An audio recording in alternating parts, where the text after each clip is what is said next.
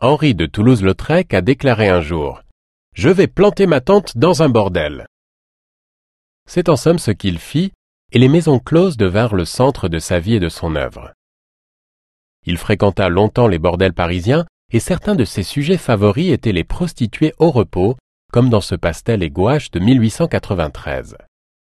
Conservateur, Megan Fontanella. On remarque à l'arrière-plan, sur la gauche, un piano droit, des colonnes ornementées et une plante verte. Tout cela laisse à penser que nous sommes dans un bordel de luxe. Ce qu'il y a d'intéressant ici, c'est qu'il s'agit plutôt de montrer l'ennui et le détachement plutôt que le désir, ce qui serait plus attendu dans une scène de bordel.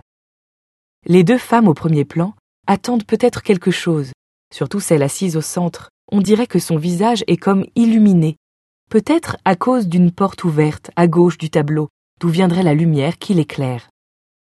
En plus de ces scènes de vie dans les maisons closes, Toulouse-Lautrec est célèbre pour ses peintures de la vie nocturne parisienne, ses affiches publicitaires pour les danseurs et les chanteurs, et ses esquisses lucides et tendres du monde du travail.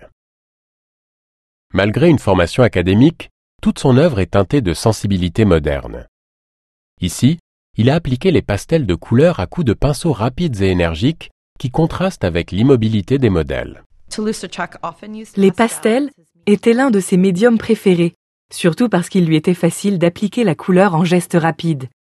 Le spectateur a ainsi l'impression que l'artiste travaille sur le vif, assis dans la maison close, dessinant ce qui se passe devant ses yeux.